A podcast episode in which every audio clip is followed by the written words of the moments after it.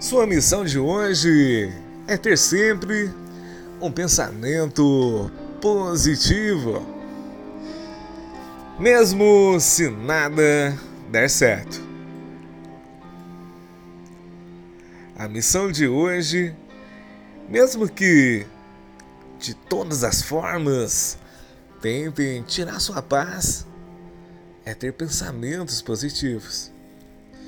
Mantenhas seus pensamentos firmes e positivos. E com certeza, amanhã você colherá os frutos da atitude de hoje. Tenha uma boa tarde especial. E tenha em mente que vai dar tudo certo. Uma boa tarde e tenha um dia maravilhoso. Fique com Deus.